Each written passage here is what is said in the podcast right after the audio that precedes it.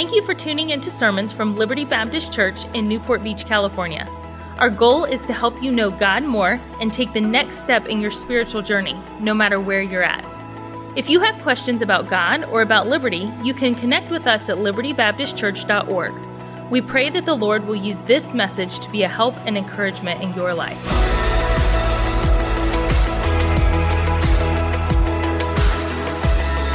You have your Bibles, we're going to be in Romans 14. We're going to finish up.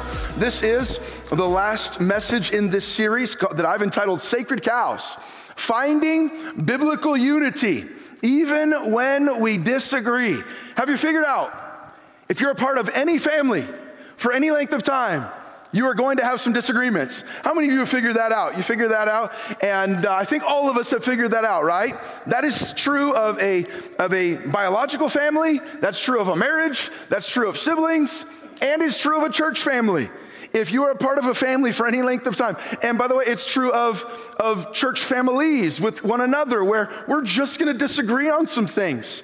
I didn't say finding unity at all costs when we disagree, finding biblical unity when we disagree on things that, that biblically the Bible gives some room for disagreements. And uh, the last two sessions we talked about, I told you on the last one, it was the seventh message. This is the eighth message. I said I had one more message. I wasn't sure if I was going to bring it or not, and I decided that I was. So this is the eighth and final message in this Sunday night series, walking through the chapter, Romans chapter number 14, where the Apostle Paul addresses disunity and disagreements. It's not the only place, by the way, he addresses disunity. He addresses it in almost every one of his letters. Why? Because it's such a threat to the church. Disunity, us getting, getting angry, getting upset, getting critical, getting bitter get, toward one another or toward our church family. And so, Paul addresses it, but Romans 14 teaches us a lot about how to deal with, with big issues in our lives that we feel really strongly about that other believers might not feel as strongly about as we do.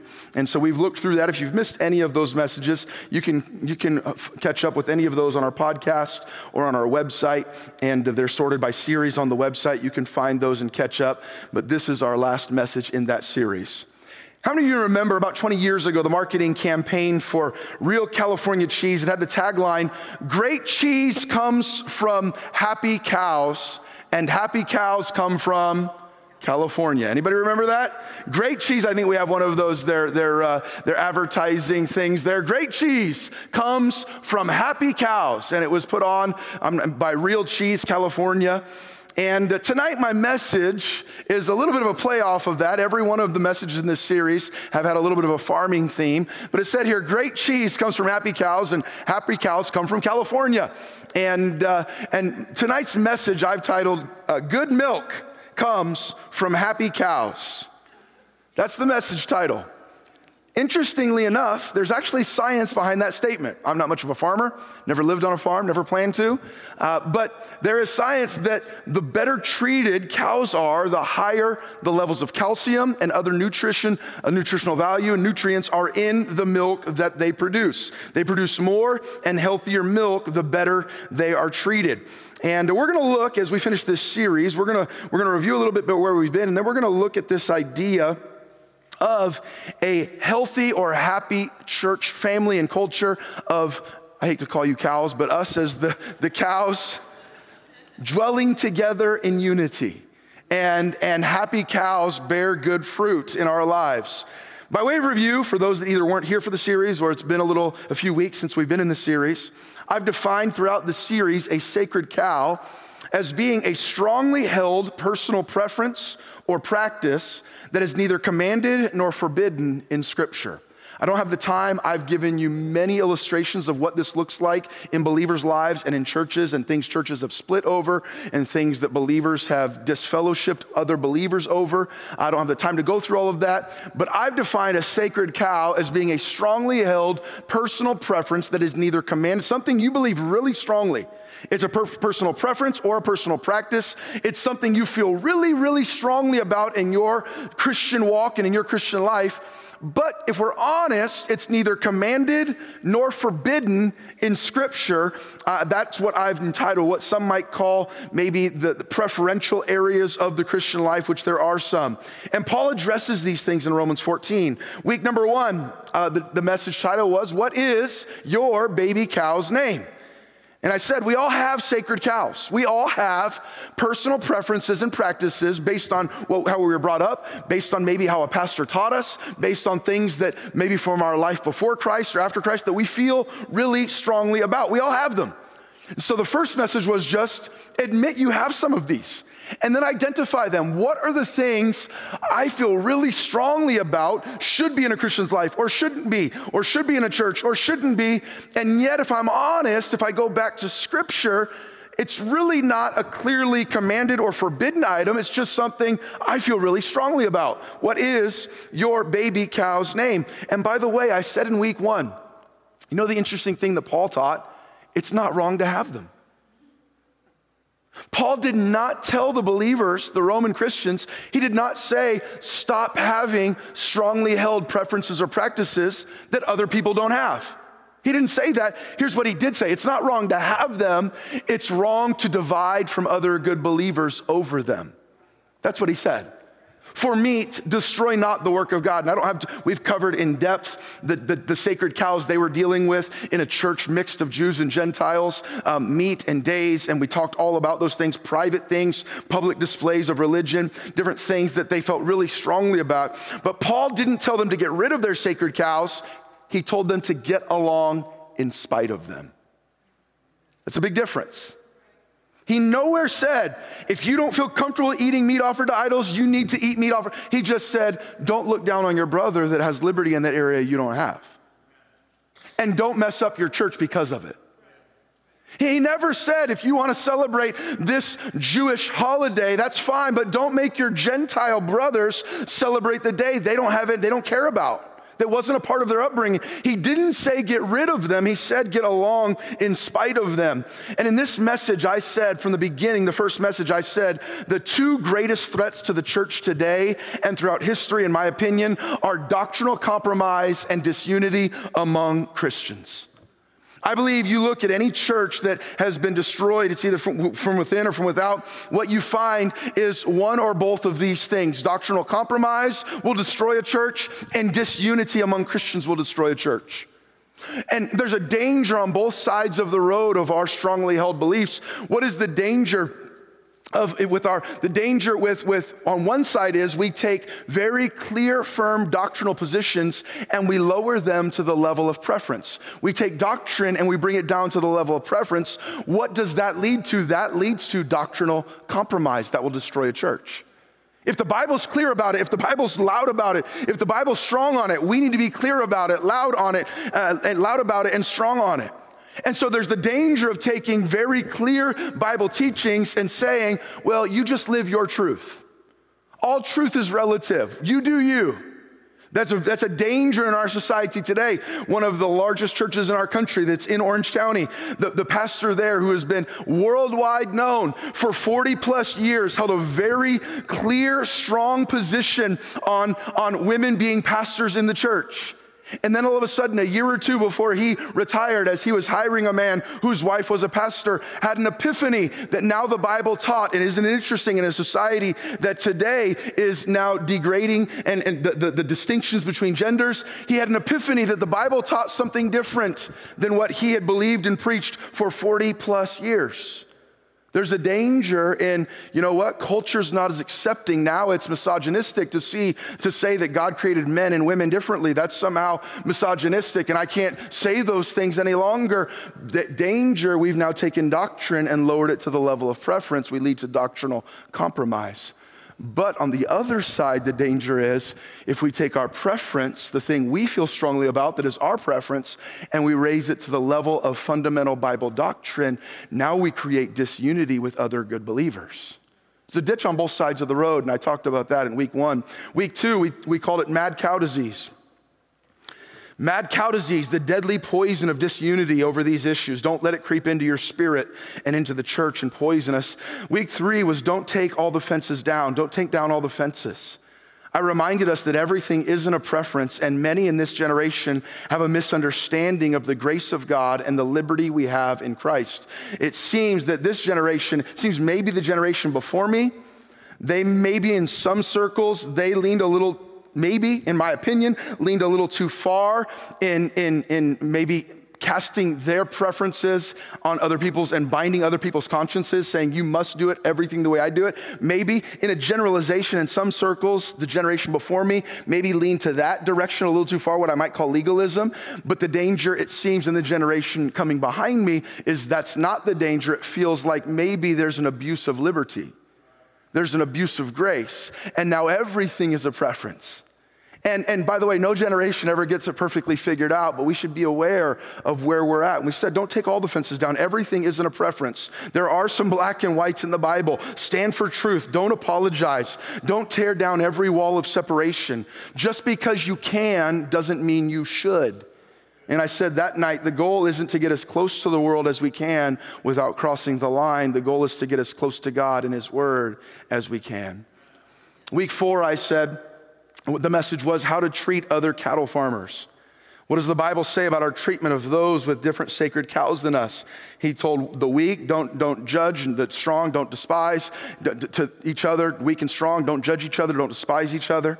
Week five, old McDonald had a farm. The work of God is much bigger than my pet cow. It's much bigger than my strongly held preferences and practices. Sometimes we make whatever church we're a part of all about our pet issue and we cause a stink and we cause division and we, we start a, an undercurrent and we, we get petitions signed all over our pet issue. And I talked about, use that little toy, you remember that? Old McDonald had a farm, that little thing, you did it and it sang different, and it has all different animals. The, the, the, the way Paul said it was, the work of God is more than meat. It's bigger than your pet issue. It's bigger than that one thing you struggle with. The work of God is far bigger than that. And we talked about that that issue that, uh, that week, and, and uh, I gave the idea of theological triage. Just like you go to a hospital, you go to the emergency room, they take you through triage. We have a new nurse, is that right? And you go and they, they triage, they, they identify how important is this issue.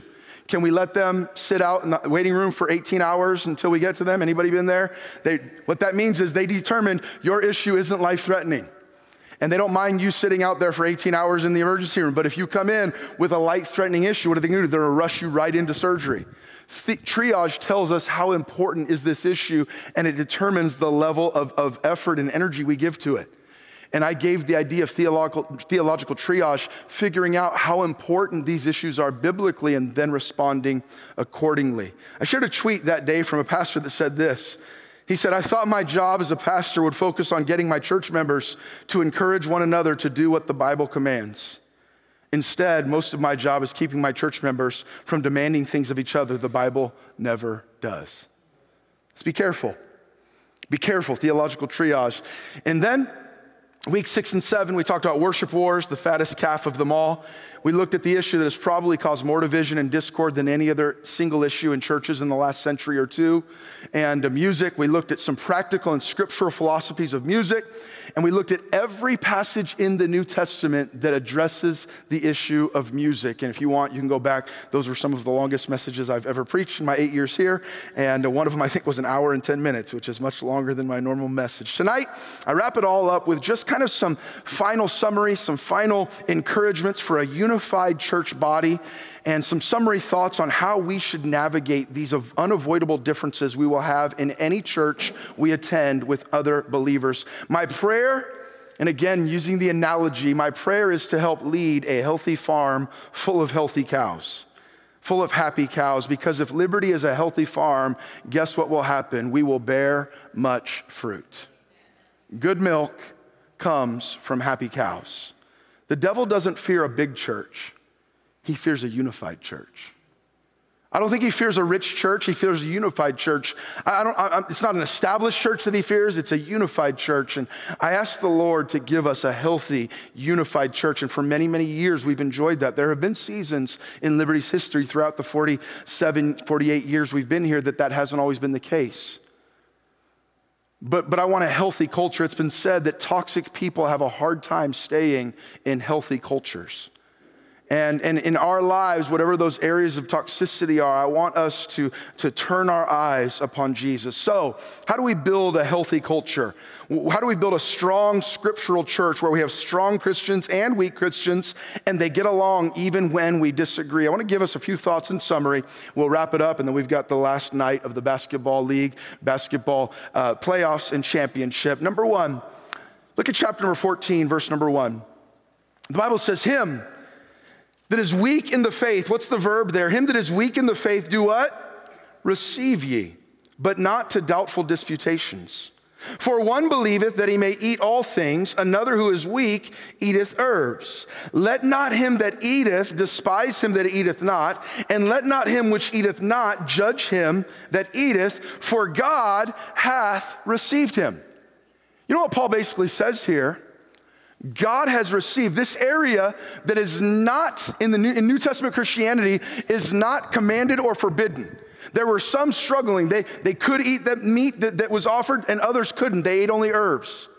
And he says here, whether it's weak or strong, don't despise and don't judge. And here's what he says here's what you're supposed to do to them not just put up with them, not just kind of, well, I can sit in this section, they sit in that section, and we're never going to talk to each other. That's not a healthy, unified church. You know what he said you need to do? You need to receive them, differences and all. You need to love them. You need to welcome them. And here's what he says it's an interesting thing at the end of verse three. He says, For God hath received him. Later in this chapter, he says, Why do you set it not your brother? It's the idea. He says, Somebody that loves God, that's serving God with you, you've basically pushed them off to the side, made them of no effect, said, I have no part with them. Here's what he's saying Why do you reject someone that God receives? Because you can't get along on a few certain issues. He said, Be spirit, more spiritually mature than that. Receive one another. And I'm going to give you three thoughts on how do we have a healthy, unified church, even in, in, whatever our disagreements might be, which we will have. Number one, receive one another. The end of this passage, I want you to turn over to chapter 15 that really where this all this whole challenge to these Roman Christians ends is in verse number 7. Look at chapter number 15, verse number 5. He says, Now the God of patience and consolation grant you to be like minded one toward another according to Christ Jesus. Look what he says in verse 6 that ye may with one mind unified and one mouth unified glorify God, even the Father of our Lord Jesus Christ. Wherefore, verse 7 receive ye one another as Christ also received us to the glory of God. He starts it where he's going to address there's some big divisions in your churches. There are some big areas you're fighting over. Here's what I want you to do with those brothers you disagree with, with those sisters you disagree with. The beginning, he says, receive ye, but not to doubtful disputations. Don't get into a bunch of dumb arguments over this stuff. Don't get distracted. Keep, as, as Ben said when he was leading us, keep our eyes turned on Jesus. Let's not get distracted by these things. The beginning of it, he says, receive others, for God hath received them. If God can receive them with their differences, then you can receive them.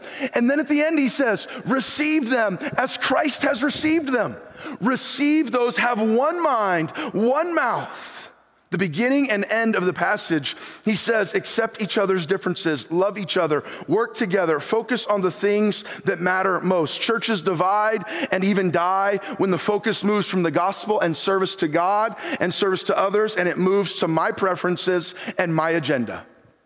The gospel uh, impact of a church dies when everybody comes to church and it's all about their agenda. And they're watching to find out what they don't like, and they're listening to the preacher to write down and say, Well, he didn't do this and he didn't do that. And they're watching other believers, Well, she didn't do that. And when the focus becomes on each other, a church will die. When the focus is on Christ and the call he's given us to proclaim the gospel, a church can thrive. He says, I want you to have one mind and one mouth and receive each other, love each other get along with each other in spite of we all have different backgrounds, we have different religious upbringings. This is not a call for doctrinal ecumenicism. This doesn't mean all roads. I just had a long, over an hour conversation in working and witnessing with someone this week that, well, I just think this religion gets you here, and every religion, if they just do their best, they all get there. No, the Bible clearly says there's one name under heaven given among men whereby we must be saved. That Jesus is the way, the truth, and the life. This doesn't mean we accept everybody that just says, I believe in God. This means everybody that believes in God, but maybe they do things a little bit differently. They do have a choir or they don't have a choir. They, and I, have gone through all a bunch of illustrations. There are all kinds of things we'll fight over. You know, it could be end times prophecy things, all of these things that do not really impact what happens today. And we divide and fight with good people over those things. He says, receive one another. Love one another. Don't divide with good people. This, this, this tendency to be worried about what everyone else is doing, what the pastor across town's doing. Well, I wonder what Pastor Kim's gonna do in Irvine. Is he gonna do everything the way that Liberty does it? And if he doesn't, can we be friends? If he's preaching the gospel of Jesus Christ, clearly we can be friends. That's what Paul said. If the gospel be preached, I rejoice. And, and we, we have these things. It's, and by the way, it's not a new tendency. Do you remember Peter? Joe, you remember after Peter denied Christ and they were out fishing? And, and, and Jesus showed up on the shore. And Peter's like, oh man, Jesus is here. And Peter was naked, the Bible says. He had already, he had some real differences in, with his brothers. He was doing some real things wrong. And he puts his coat on and jumps in the water and he goes. And do you remember that story where Jesus says, Peter, lovest thou me, lovest thou me, lovest thou me three times? Lovest thou me more than these? And Jesus restores Peter back to service. He says, Feed my sheep, and he restores them. And if you go read, I think it's John, ah, is it 21? I think it's 21. You go back, and all of a sudden, the Bible says it this way Peter's walking along with Jesus, like, oh, I'm back in. Jesus is still alive. My, my spiritual career's not over. They're walking, and he looks back, and John's behind him. And John and Peter had this little sibling rivalry. John's the one that writes, when they ran to the empty tomb, John got there first. I beat him to the tomb. I was a faster runner. Like you read some of this stuff, and it's like, why did you have to put that in there? That's kind of a funny, a funny detail to put in. They would, and John calls himself the disciple whom Jesus loved when you read it, right? And, and they're walking along, and he looks back, and John's there, and he says to Jesus, But what about him? What about him? What do you think about him? What do you have for him to do? What did Jesus say? What is that to thee? Follow thou me. Why are you watching him? Follow me. Why are you worried about John, Peter? You were just naked in a boat, and I, and I forgave you, and I brought you back into the fold, and I gave you a job to do. Why are you worried about him, Peter? Follow thou me. Keep your eyes on me. Forget about John. And we as believers and we as pastors and we as churches would do really well to heed the words of Jesus. But what about that church across town? And what about that one there? And what about what they're doing? And I'm not, again, I'm not saying we don't stand for doctrinal truth, but most of the time, their doctrinal error is not affecting our service for Christ. That God can deal with his own servants, he can do those things. And you know what would be good is forget looking at John and follow thou me. Quit worrying about everybody else and worry about your relationship with Christ and obeying his commands to you. Let's quit worrying about everyone else, church. If God has received the brother with a different sacred cow than you, why can't you receive him? Number two, number two. So he says at the beginning, the first half of the chapter, he talks about receiving one another, truly accepting them, loving them in spite of the ways they're different from you. Number two, help one another. Look at verse number 19. Look at verse number 19, please. Look at three verses. Let us therefore follow after the things which make for peace, and things wherewith one may edify another. In your areas of liberty, don't try to hurt somebody. Well, I can do something they can. I have liberty they don't have. No, help one another. Verse 20, for meat, destroy not the work of God. All things indeed are pure, but it is evil for that man who eateth with offense. Verse 21 It is good neither to eat flesh, nor to drink wine, nor anything whereby thy brother stumbleth, or is offended, or is made weak. Here, Paul is talking about the differences of the strong believer and the weak believer. He calls it the weaker brother and the stronger brother. And you know, we often think of the person that has more rules and guidelines in their life as the stronger Christian. Paul actually says those that have bigger, a, bigger, longer list of rules, calls them actually the weaker brother. Because they're not to a place of spiritual maturity. They need a bunch of guidelines, they need a bunch of protections around them. Isn't that how it works when a baby comes into our home? What happens when a baby comes into our home? We put up gates, we put little outlet covers in the outlets so they don't stick their finger in there. In our family, Titus, when he was like one and a half or two, he cracked his head on a coffee table, split it wide open, got stitches.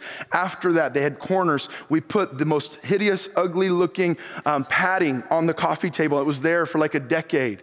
The next th- uh, four kids, the three kids that came behind him, all had padding on our coffee table. Why? Because we realized they weren't mature enough to walk around that coffee table. Well, well we thought if they're anything like their brother, they're not going to be mature enough to walk around that coffee table without hurting themselves. So we put up some. Now, today, if you walk in our house, we don't have padding on any of our, we don't have little foam things on any of our furniture. Why? Our children have grown into maturity. When they're younger, do you let a kid just walk outside whenever they want? Absolutely not. Today, our kids can go outside, get on a bike, go ride. Why? They have grown into maturity. The one that needs more safety precautions, the one that needs more guidelines, often is the more immature one. They've not yet grown into a spiritual maturity, so they need the laws, they need the rules, they need, and there's nothing wrong with those, but those are to help me so I don't, I don't go in the wrong direction. But, but as we grow in grace, those things happen. But he says here, help one another out. Paul says here, uh, we, we need to see weak people, don't despise those that, those that view others as maybe have too much liberty, and those that are, are stronger in the Lord, don't despise those that maybe have some rules you don't have. Warren Wiersbe said it this way the strong believer needs to grow in love, the weak believer needs to grow in knowledge. The strong believer maybe has studied the word and found out, you know what? There are some areas here in God's word that don't need to be my focus. And then we see maybe a weaker brother, a younger brother coming up, and they're all focused on that. We need to love them, remembering at one time I was there too, and not cast them aside. And the weaker brother needs to grow in knowledge, needs to study the Bible, have an informed conscience. Well, that just goes against my conscience. Well, is your conscience informed by Scripture? I gave you some illustrations. The first week I came here, I had some conversations with some different families, and they told me, Well, I just don't like, and they filled in the blank of something about Pastor Tomlinson's leadership. I don't like, and they filled in the blank about something in one of the services. And I stopped and I said, Okay, I, I can respect that that's not your preference. By the way, some of that's not my preference either.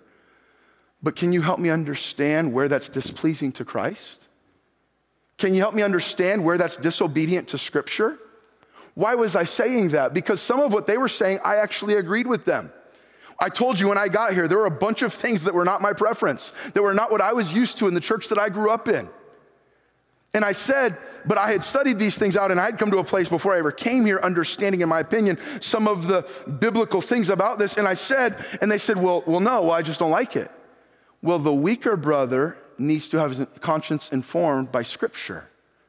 And we need to go back. And if it's not, if it's still a, a, strongly held belief, that's fine, or preference, or practice, that's fine, as long as we admit it's not really a biblical dividing line. It's just, it's just for me, that's what I, I I'm gonna do and it's my opinion and it's my, my thing but don't, don't cause one another to stumble. If a brother is weak in the faith and makes a bigger deal about something than the bible does the mature believer needs to lovingly deal with him in his immaturity explaining what the bible says. As i have often said the old pharisee in us dies hard. I don't know about you but my old pharisee dies hard. So we need to lead them to scripture. But that's not an excuse for an immature believer who's dividing over unnecessary issues to stay immature. Well, it violates my conscience, so you can't do it. Is your conscience informed by scriptures? Do you remember when the Lord told Peter, Peter, get up, kill, and eat? Remember that? Book of Acts, I think it was. Is that right? And, and get up, kill, and eat. And what did Peter say? No, Lord, not so, Lord. God Himself was violating Peter's conscience. Was Peter's conscience informed by Scripture? He thought it was back in the Old Testament, but he was now in the New Covenant. Now, the things that were unclean as a child growing up in a Jewish household were no longer unclean living for Christ. And God Himself told him, Rise up, kill and eat. Go eat these unclean animals. And Peter said, No way, I can't do it. It's a good illustration that even someone that, that was used by God had some sacred cows that were not scriptural right and wrong and God had to tell him again, Peter, I want to inform your conscience, let you know this thing you think is wrong, I'm telling you to do. Now, if God's telling you to do it, it's not wrong. But he believed it was wrong because it was inbred in him from when he was growing up. The weak must seek to grow in grace and in the knowledge of our Lord and Savior Jesus Christ. It took Peter some time to grow and mature. The dietary rules he had grown up with were hard for him to change, even though they were not forbidden in the new covenant. It was hard for him to share the gospel and to accept a Gentile. He did good for a little while, remember that? And then remember, he started rejecting Gentiles again, depending on who he was with. His conscience, what he grew up with, caused him, and he had to grow in that. And so his conscience began to change, not because he was a compromiser. His conscience began to change because it was informed by scriptural truth. Again, a baby comes into the house, they need a lot of care and a lot of love and a lot of rules to keep them safe. But the child should grow to where he does not need all of those things. The house rules will change. Why? Because they've grown in maturity. The same thing is true of Christians. The weak must learn from the strong, and the strong must love the weak. And, and again, adjust our homes for a season in order to help the weak. But the child should not demand or even desire to keep all those guards and guides up in the home as they grow. They should want to go out and ride their bike and explore and grow and mow the lawn and drive a car and get a job. Why? They've grown into maturity. Then, as a weak Christian grows, they can help another younger Christian along the way in those same journeys. Number three. Number three. How do we have a happy, healthy farm, if you will? Number three, live for one another, receive one another, help one another. Meaning, if you're strong, help the weak. If you're weak, seek help. Or maybe you don't think you're weak, but help each other. Don't be a stumbling block and help each other grow and talk about these things and, and point ourselves to Scripture and then live one another or live for one another or serve one another. Chapter 15, verses 1 through 3. Look at what it says here. We're almost done. We then that are strong ought to bear the infirmities of the weak and not to please ourselves. You want to have a happy church family? Live for other people. You want to have, to have a happy marriage? Live for each other. You want to have a happy family? Parents, live for your kids. Kids, live for your parents. Brothers, live for your sisters. Sisters, live for your brother. You know, when you live, he said here, we then that are strong, we say we have liberty in Christ, we ought to bear the infirmities of the weak not to please ourselves. Verse 2 let every one of us please his neighbor for his good to edification. For even Christ pleased not himself, but as it is written, the reproaches of them that reproached thee fell on me. What is he saying to Christians? Don't live for what you want. Isn't that what we tell our kids? Be kind to your brother, help your sister out. Why don't you share that with them? What are we saying? Be kind to your family members, live for each other. And that's what Paul's telling these Christians here. He's saying, live for each other. Yes, I know some of you are Gentiles and some of you are Jews. Yes, I know some of you feel really strongly about meat and some of you don't. Yes, I know some of you feel really strongly about certain religious holidays and some of you don't. Yes, I know some of you are brought up in a different a church uh, or a synagogue or a temple that looked completely different and some of you didn't go to the first time you ever came to church was when you heard me preach, the Paul said. I know you have totally different church backgrounds, and God's brought you all together here. And here's what He says in the church, in the body of Christ don't live to please yourself. Live to please your neighbor for his good to edification. You heard me use the illustration. A lady walked up to a pastor, the story is told, and said, after service to the pastor, I didn't really like today's worship. And the pastor responded, That's okay, it wasn't for you, it's for him. But we often think, whether it's preaching, worship, programs, whatever it is, it's for me. I go to a church that's gonna please me. I go to a church that's gonna meet my needs. I'm looking for a church that has what I want. No, let's look for a church that has what God wants.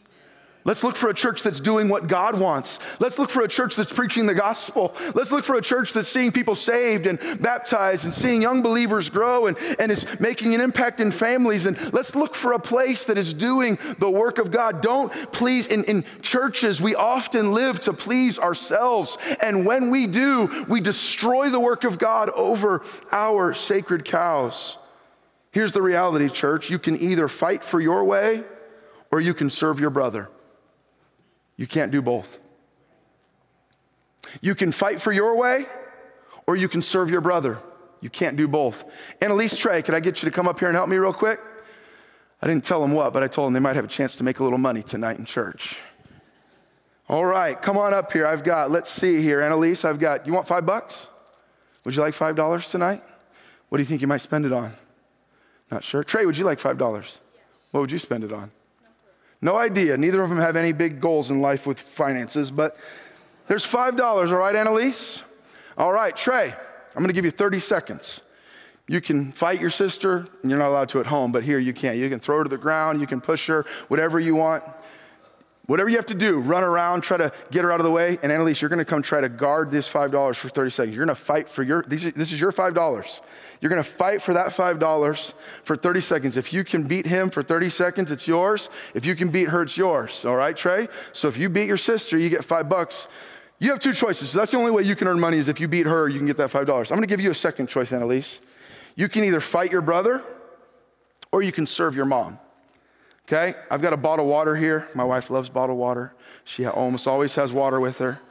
I've got, let me see here, what do I have? Five, ten. I've got $20 if you'll serve your mom. So you're gonna make a choice. For the next 30 seconds, you're either gonna fight your brother, protect your $5, or you're gonna serve your mom and get $20, okay? You don't have to tell me what you're gonna do. You think you know what you're gonna do? We'll see what you're gonna do, all right? On your mark. You ready, Trey? 30 seconds. Get set. Go. All right, take that to your sister. There we go. Annalise gets 20. There we go. Trey gets five. Go ahead. Here we go, Annalise. You can. I gave it to Trey to give to you there. Thank you guys for helping out. You know what? It's an illustration. You know what happened when she decided not to fight her brother but to serve someone else? Guess what? They both ended up happier. They both were blessed. They both had have bet, more joy. There was no animosity. They're not going home, and we're not going to a hospital because Trey threw her into the choir loft or whatever might have happened there. When she chose to serve, was she worried about what Trey was going to do? When she chose to serve, did it matter what Trey was going to do when I said go? When she chose to serve, her eyes were no longer on Trey. She was looking who she could help. Now, it might have been a little self serving because she got 20 bucks out of it but she was looking to serve. When she chose to serve, her opponent was no longer her opponent. And by the way, there was more than enough blessing to go around. I think it's a good reminder, too. Greater joy and reward always comes when we choose to serve when, rather than when we choose to fight for our way. As long, church, as our focus is on loving and serving my neighbor, it's going to be real hard to constantly be criticizing and fighting with him. Keith, I saw it. Facebook pops up uh, uh, memories. I think it was 2016 or 2018.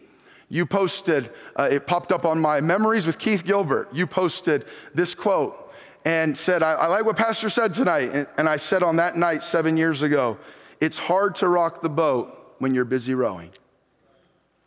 You know, when you're busy living for each other, it's real hard to hate the person you pray for.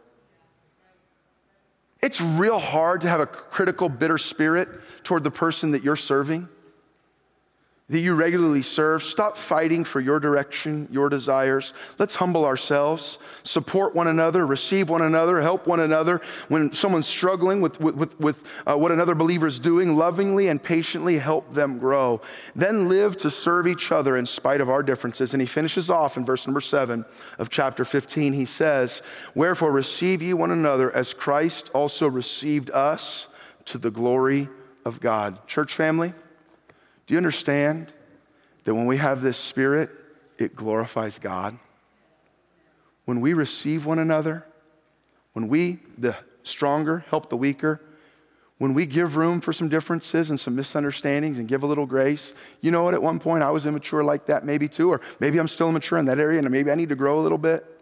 When we give some grace, when we live for one another, we edify each other rather than pleasing ourselves. You know what he says? It brings glory to God. Church family, the neighbors are watching. They're watching how the family of God treat each other when they disagree. The neighbors are watching. They're watching how you interact with one another. And if unbelievers watch a group of believers fighting and bickering and bitter against each other and other churches and criticizing and constantly, why would they ever want to be a part of a family like that? Well, if I come in and I have one thing different about me, they're going to reject me, they're going to cast me out. Why would they ever want to be a part of that? No, receive one another to the glory of God. The neighbors are watching. What are they seeing in our house? You and I can do great damage to the church by living self centeredly. Jesus prayed for the unity of the church to the glory of God. In spite of our differences, church, finding biblical unity. If the Bible is clear on something, we're not going to waver. We're not going to compromise. We're not going to give any room. Where the Bible is clear in matters of faith and practice, we're going to be clear. We're going to stand strong. But in your life and in mine, when a good brother or a good sister lands a little differently in an area than you do, receive one another. Help one another. Strong, help the weak. Weak, love the strong. Live for one another, not to please yourselves, but to edify each other, in spite of your differences, all to the glory of God. I believe that those three phrases to receive one another, help one another, live for one another from this chapter would solve every division that has ever happened in any church in the history of the world. It would solve every problem of division a church has or ever has had. Let's wrap up this series with a powerful passage from Paul to the Roman Christians. Paul, I'm sorry, Paul, the writer of Romans, two, verse, two chapters before in Romans 12. I'm going to put up one verse at a time on the screen. I want you to read these verses in Romans 12 aloud with me. Paul teaches here in Romans 12 that good milk comes from happy cows. When a church family, when Christians are healthy and unified, good things come from it. When brethren dwell together in unity, amazing things happen naturally in the body of Christ. Would you read Romans 12, beginning in verse number 10, aloud with me? Ready? Begin. Be kindly affectioned one to another with brotherly love, in honor, preferring one another, not slothful in business, fervent in spirit serving the Lord, rejoicing in hope, patient in tribulation, continuing instant in prayer, distributing to the necessity of saints, given to hospitality. Bless them which persecute you, bless and curse not. Rejoice with them that do rejoice, and weep with them that weep. Be of the same mind one toward another. Mind not high things, but condescend to men of low estate. Be not wise in your own conceits. Recompense to no man evil for evil. Provide things honest in the sight of all men. If it be possible, as much as lieth in you, live peaceably with all men. Dearly beloved, avenge not yourselves, but rather give place unto wrath, for it is written, Vengeance is mine, I will repay, saith the Lord. Therefore, if thine enemy hunger, feed him. If he thirst, give him drink. For in so doing, thou shalt heap coals of fire on his head. Be not overcome of evil, but overcome evil with good. You could read the beginning of that chapter and the end. It's a beautiful chapter. But what did he say at the beginning? Be it kindly affection one to another and brotherly love, in honor, preferring one another. What is he saying? Give in love each other stop fighting over stupid stuff and what happens that's that's where you get happy cows. What happens when you have happy cows? He says it in the next you're not slothful in business. You're serving the lord. You're patient in tribulation. You continue in prayer. You distribute to the you help other people. You distribute to the necessity of the saints. You're given to hospitality. You bless those which are trying to hurt you. You rejoice when god blesses someone else. You weep when someone's weeping. Be of the same mind one toward another. Unity. And when these things happen we're people of prayer, we're people of generosity, we're people of giving, we're people of joy. The gospel's going forward. What does he say? What is Paul saying here? Good milk comes from happy cows. As a church, let's be a fruitful church. Let's stop like Peter saying, Well, what about John? What is that to thee? Follow thou me. What about Pastor Kim when they start their church and you know what? They, they did something that, that I wouldn't have done it that way. What is that to me, to thee? Follow thou me. Well, what about this, per- whatever it might be? And again, I've gone through it. We're not talking about doctrinal compromise. We're talking about biblical unity. If the gospel be preached, we rejoice. Receive each other. Help each other in spite of your differences. Live for each other, not to please yourselves, but to edify one another. God, I pray these thoughts would cause our church to be a happy, healthy, joyful church focused solely on you.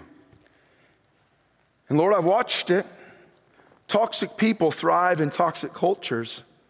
Toxic people have a hard time staying in healthy cultures. And God, I want this to be a church that bears much fruit, but much fruit only comes when there's health in the vine.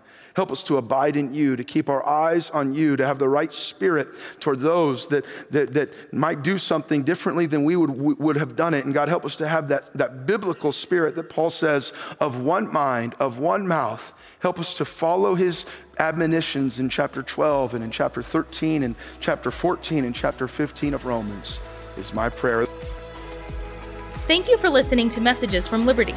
Tune in next week for more Bible teaching or subscribe on iTunes to stay up to date with our current series.